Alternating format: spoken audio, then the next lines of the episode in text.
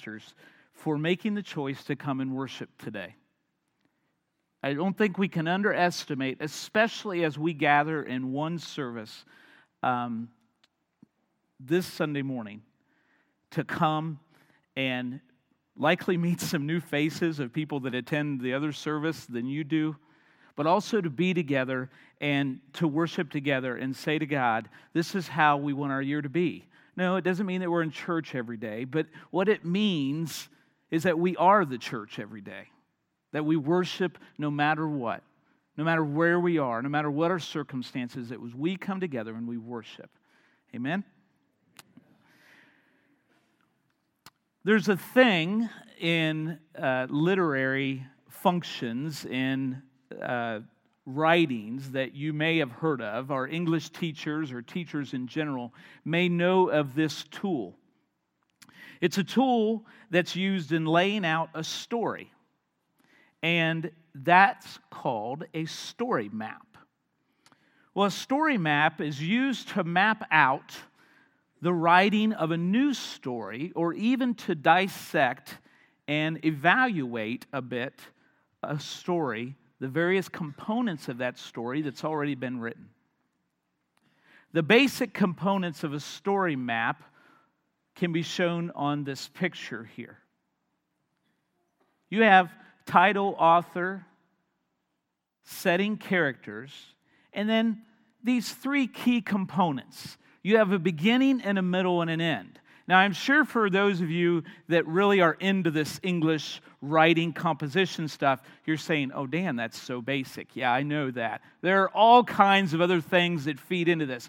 But when it comes down to it, this is kind of the foundation of a story to make it a good story.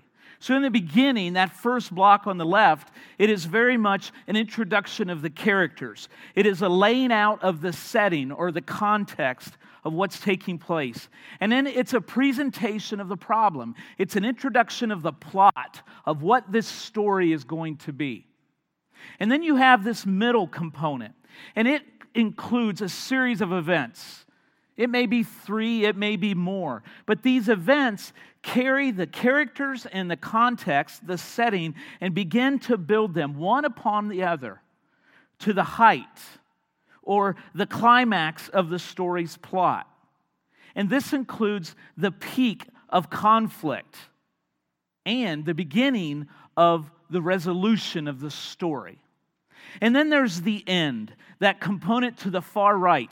It is the resolution of the story where each of the characters find some conclusion in the events that have taken place. This is the completion and the fulfillment of the plot. Now, each of these components that you see up here, the beginning, the middle, and the end, they make a great story.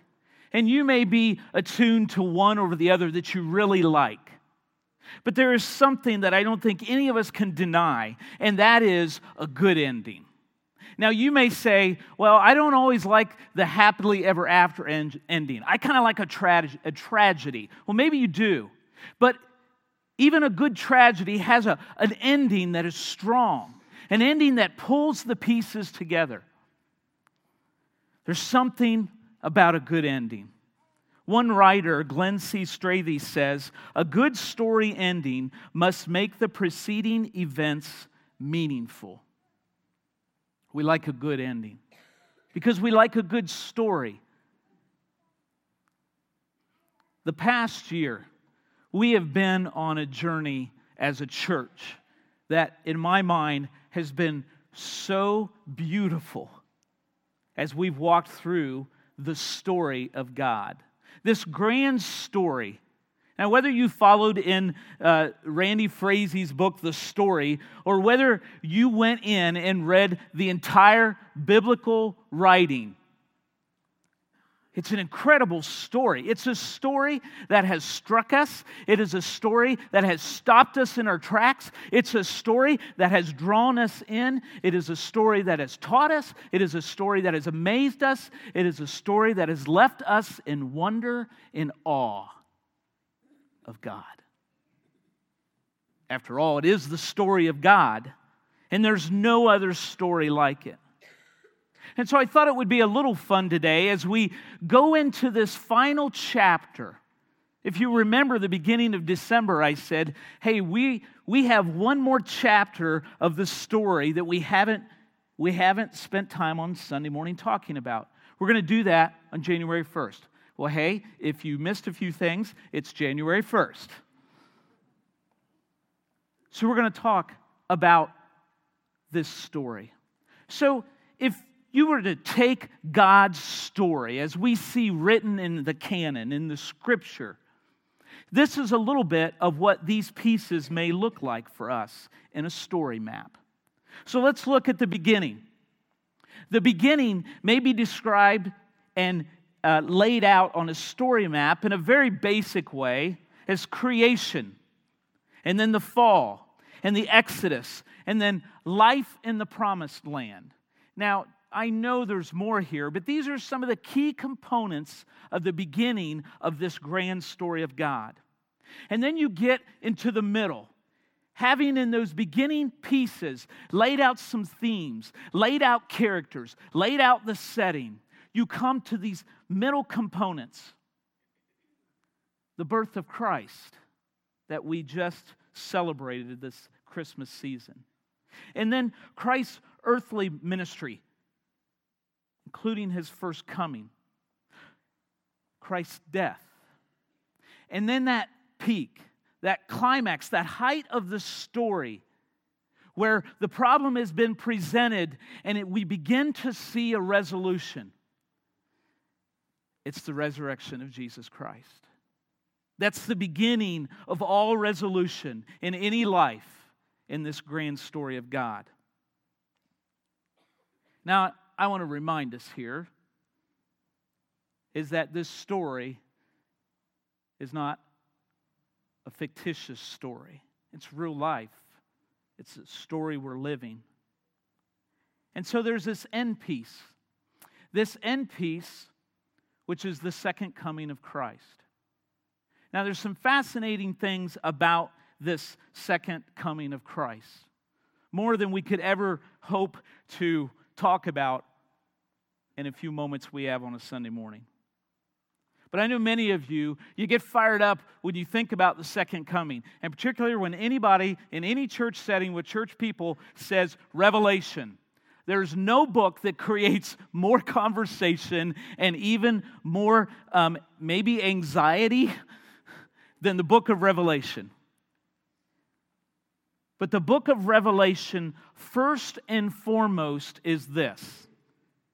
I want you to hear me clearly on this because it's not what I hear most of the time from people. The book of Revelation is foremost this it's found in Revelation chapter 1, verse 1. The revelation of, from Jesus Christ. That's what the book of Revelation is about. It's about a second coming. And all the prophecy, all the visions, all of the symbols, and no matter whether you're a millennialist, a premillennialist, millennialist, or if you have no idea what any of that means in terms of where we are in the second coming of Christ, the bottom line is no matter how you interpret it, what you look at in the book of Revelation, it is about Jesus first. And that's huge for us. It's absolutely huge for us because this ending of this story, this grand story of God as we read in Scripture, is a story of warning and consolation, announcements of future judgment and blessing. And it's communicated in so many different ways. Some, and again, whether you look at it literally or figuratively or however, the bottom line is clear it's about Jesus and that he is coming again. So I want us to spend just a moment today. And I want us to look at what is the most unique ending in any story, I believe, ever written. A story that has more impact on real life than any other story ever. I have a feeling that most of you believe that very same thing. And so it's important for us to look at this unique ending of the story, this grand story of God, this revelation of Jesus Christ. I'm going to ask you to go to Revelation 22 if you have a copy of Scripture with you today. Yes, I'm sorry, those of you that were going to get really excited that I was going to interpret all the bowls and all of those things. Sorry, that's not our purpose today. We see an ending in a story that has had a beginning and a middle. We see an ending to this story of God, of life on earth as we know it. But one of the most unique things about the ending of this story that's relevant for us is that the ending of this story has not taken place yet.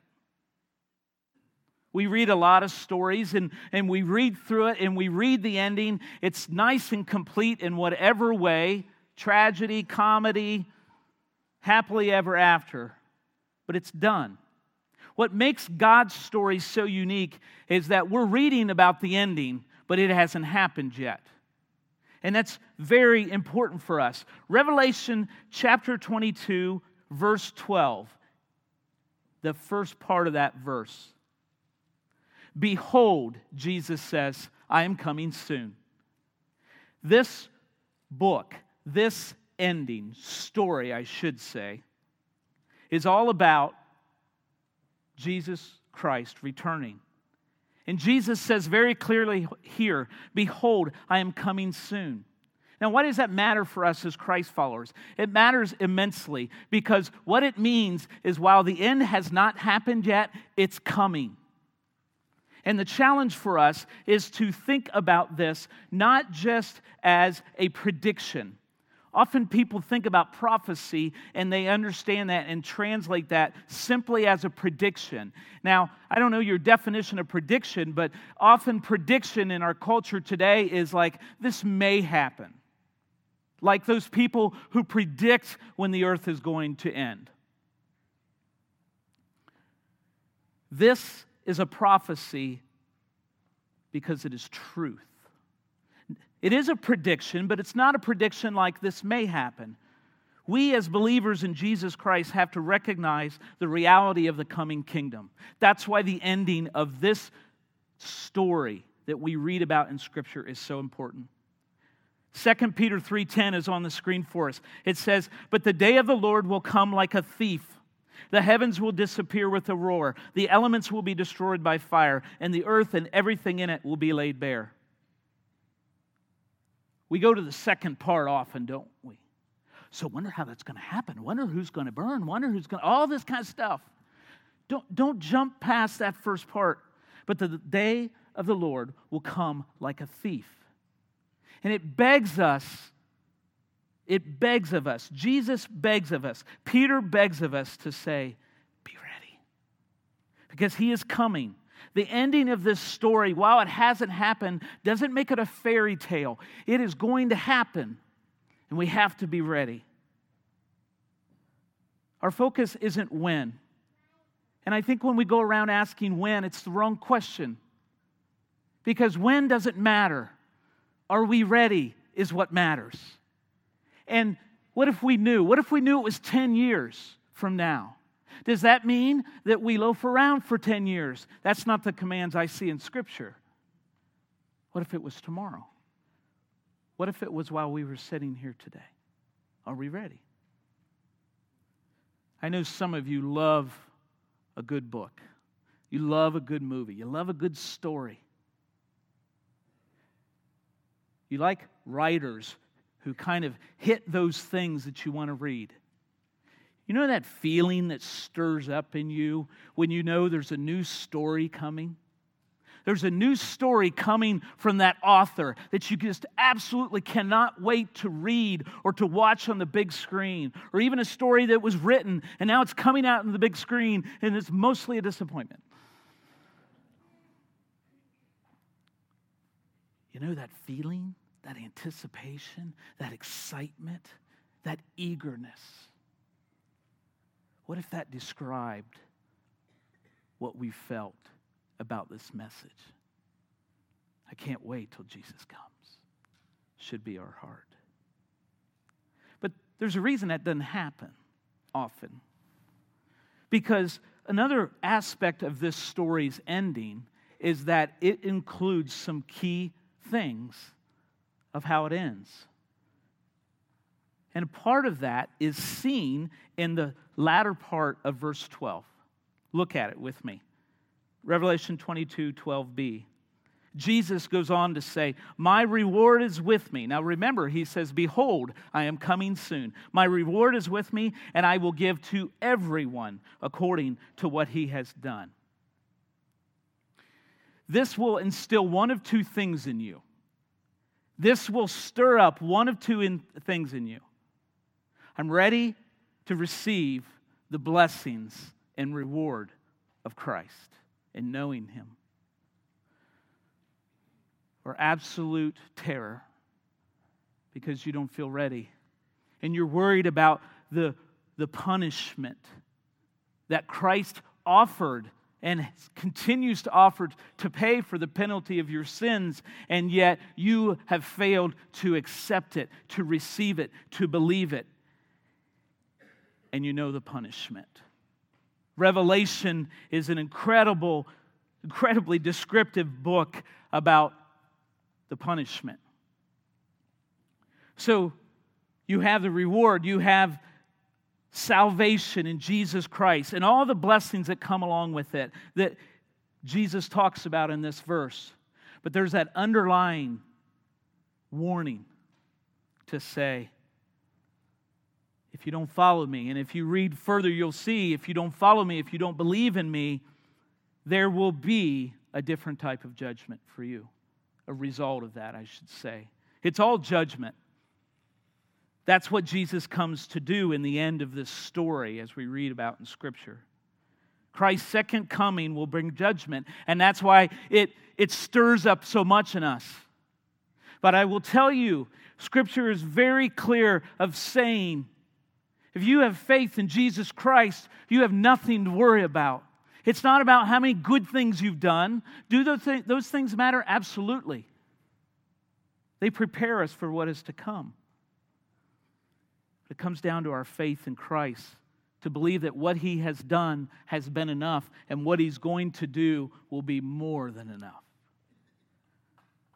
If you look on a little bit further in 2 Peter chapter 3 verses 11 through 14, Peter carries this theme. It says since everything will be destroyed in this way, speaking of when uh, Christ comes again, what kind of people ought you be? He's speaking to Christ followers specifically. You ought to live holy and godly lives as you look forward to the day of God and speed its coming. Hence the phrase, Godspeed. That day will bring about the destruction of the heavens by fire, and the elements will melt in the heat. But in keeping with his promise, we are looking forward to a new heaven and a new earth, the home of righteousness. So then, dear friends, since you're looking forward to this, make every effort to be found spotless, blameless, at peace with Him. The other thing inherent in this ending of this story is we have a choice, church. We have a choice. Most stories end, and they end the way the author wants them to end. And there's no choice, there's no option. But our part in this story, as we are engaged in this story, God, as the author says, you have a choice. It is going to happen, he says, through Jesus. But you have a choice of what your ending will look like when that judgment takes place. And so we see in this passage of Scripture encouragement for people to persevere. Not only to accept Christ initially, but to persevere through every part of it. Because Christ's message, the message of the second coming, is a completion of the message of the first coming, and it is a message of hope. It is a message of assurance. It's a message of victory. I can't underestimate how we view the end, really, really describes how we really view those middle components. Our belief in the res- resurrection, the death and resurrection of Christ, finds fulfillment in how we believe in the second coming. But He's given us so much hope, He's given us so much assurance, He's given us the choice. Now, why does that choice matter? Because many would say, well, we just live on this earth and we're here, we have fun, we do some good deeds along the way, we enjoy life, but it's the end. So why does it matter what's next? It's the end. The ending of this story isn't the end. Yes, it's the end of what we read about in Scripture. It's the end of life on earth as we know it. But, my friends, that story is the original. There is a sequel coming. And so the question is, is how do we prepare for it? Are we prepared for it? Revelation 22, the next verse 13. I am the Alpha and the Omega, Jesus says, the first and the last, the beginning and the end. This is what we have to cling to because this is why we have a choice. This person, this divine being who became human, is why this story, as we read it, the story as we know it as life on this earth, is not the end. You see, those names, and if you go through the book of Revelation and you look at all the names of Jesus Christ more than anywhere else in Scripture, what you see is this God man lifted up, expressing his deity, his ability, his strength. These names are polar opposites the Alpha, which is often the beginning, the seen as the beginning, the Omega, the end, the first and the last, and repeated, the beginning and the end. What that says is Jesus was before and will be forever. Jesus is able, Jesus is adequate to write the ending of this story. But as the primary character in this story, and let me repeat, you are not the primary character of this story. As much as the culture wants us to believe, that doesn't mean you're worthless. It doesn't mean you have no value. But you're not the primary character. But you should be looking to the one who is the primary character. He is the Alpha and the Omega, the first and the last, and the beginning and the end. And in that, those polar opposites, we see the source of all that is good, that all this story is about. And it's the original, because the sequel is coming. But this is not one of those things where you don't read the first book or you don't read the first movie or watch the first movie or go to your friend and say, okay, I know you saw the movie and I want to see the second one. I don't have time to see the first one. Can you kind of fill me in? There's no catching up once Jesus comes. There's no getting your way in by just reading some cliff notes. I don't know if you've ever remembered, those of you who are parents and grandparents, remember of a child sitting on your lap and you're reading a story to them and you're trying everything and all your heart to engage them in the story. And they are so stinking fidgety and wired on something, sugar or something, and you cannot get them to sit still. I think that's often an image of what God is trying to convince and show us as his people. Because some people don't want to pay attention. Some people want to go off and do other things that they think are more important. My prayer, the prayer of the leadership of this church, is that we will all be ready for the ending. That anybody who walks in the doors of this building, anybody who encounters any of us who are members, who attend this church and believe Jesus is the King, is the Christ, is the Messiah, is that you're ready and that if you're not ready when you come in, is that after being in the presence of God in this place with His church, is that you will be ready. Is it going to be a happy ending or is it going to be a tragedy? One of those things are going to happen.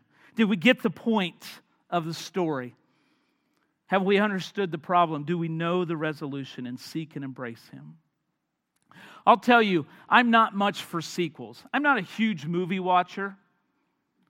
I like to read books, but I'm not much for sequels. Sequels tend to be the, the kind of follow up, or it, it, it, it follows a particular circumstance or event. it's a result or a consequence. But let's just be honest. Most sequels that come out of a book or a movie tend to force things. They tend to take the emotions and the feelings and the excitement of that first story and they really try to twist it and, and reproduce and remanufacture something that was very good and beautiful. Now, I'm not saying there's no good sequels, but let's just be honest. Most of them are forced, most of them are just so unrealistic.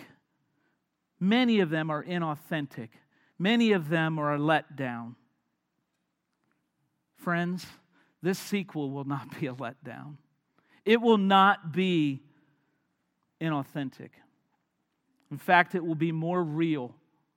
We will experience who God created us to be more than ever in this sequel. But how will you prepare? Let's read one more verse. Revelation 22 14.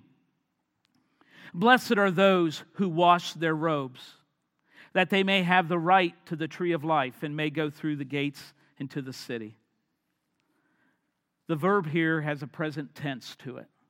What that means for us is that those who keep washing their robes, confessing their sins regularly, are the ones who demonstrate and understand that they've already washed their robes initially in Jesus Christ in his salvation, the blood of the Lamb, the sacrifice that he has been and continues to be for all who come. How do we prepare for the sequel? What do we do in the meantime? We go about and do whatever we want to do? No. We are obedient. Not obedient to your pastor, so to speak.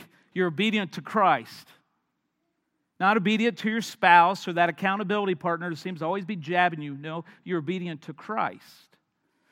There's a word in this passage of Scripture that says right, our right. This is not something we're entitled to, it is a privilege. The tree of life that we receive entering those gates of the city, the new Jerusalem, the new heaven, the new earth that that Jesus will create after his second coming, after that judgment, has nothing to do with us, our worthiness, our ability. It has all to do with Jesus Christ. It's God's grace. This ending is about God's grace. And for whatever reason that most of us will never understand on this earth, if ever, so why does God wait? Why not now? Those of us who feel prepared, why not now? Because there's others who aren't. And God does not want to see one perish. I hope that's our heart. But in the meantime, we remember that grace one of the traditions it has now become that we established, I don't know, Martin, maybe 10 years ago now, is that this first Sunday, as we gather as one body of believers, is that we celebrate through remembrance of that grace that we've been given through Jesus Christ. And that is Holy Communion. Holy Communion is that time and a place for those who have believed and accepted Jesus Christ to pay the penalty for their sins. And we come to remember what he did for us to receive that. He broke his body. That's what this bread represents. When that bread is torn, it's representative of what how his body was broken on that cross dying for the payment for our sins because he was able, because he was sinless. None of us can claim that. And then we have the cup, which represents this juice, represents the blood, the blood that was poured out, again, as a payment for our sins. As we spend this time of remembrance today, this is an allusion to the washing of the robes, so to speak, spoken about in the book of Revelation. So, how do we prepare for the sequel? It's not that we have to take communion or should take communion every day, it's about worship. Worship in whatever form honors Jesus Christ. I want you some Sunday, please. Now, if y'all do it the same Sunday, it won't work. Well, we'll create a mosh pit or something, I guess. But I want you to come and sit on a front row or a closer row and listen to the voices behind you. I know what happens with the three of us. There's moments we're singing and worshiping, and behind us, raise this worship. And what happens, I know, with the three of us, and Janine as well. I know it happened with Martin. Anybody else who sat on this front row, is there's a point you just stop singing because you want to hear the worship behind you. You want to hear people singing to their God. But no less significant is watching someone in their element, in their workplace, or in their neighborhood serve in the name of Jesus Christ. It's worship. This is one way we worship in commemorating this main character in this story. So, this morning, as we come, as Matt and the team come up and prepare to lead us in singing worship, I'm going to invite those of you to come to one of the four stations, two in the front or two in the back, to receive communion. We will do that in the form that's called intinction, and you will simply tear off a piece of bread and you will dip that piece of bread in the cup of juice. I'm going to invite those who, deacons and other pastors who are going to be helping serve communion, to go ahead and come up to the table as we pray over the elements. While we're praying over those elements, here's what I want to remind us of. In 1 Corinthians chapter 11, we are reminded to never take communion in vain. In other words, without confessing our sins. Honestly, there are times that there are not sins I'm aware of. May you may not be. That doesn't mean we don't confess. It means we come and say, God, for the sins I know I've committed, for the sins I don't know I've committed, I confess that I have committed them. So I encourage you during this time to examine your hearts, examine yourselves, because as Scripture says, we do not want to bring judgment and take this sacrament in an unworthy manner, and that is in a manner of non confession. So if you are a believer in Jesus Christ, and if you haven't done that, then I invite you to come to one of these altars and do that, and then receive communion for the very first time as a believer. Allow this to set the pace for 2017. Allow this to be looking ahead, not just to the new year, but to the second coming, which is a new beginning for all of us. Let's pray. Father, as we gather this morning for communion, as we spend time in this sacrament, God, I would ask that you bless these elements. They're mere representations of the true Lamb. But God, yet they remind us of all that you've done through your Son Jesus. Yes, our time on this earth will end. And until then, we're going to worship you, we're going to honor you, we're going to serve you. And then when that day comes and Jesus returns, we will worship like never before. God, take our singing,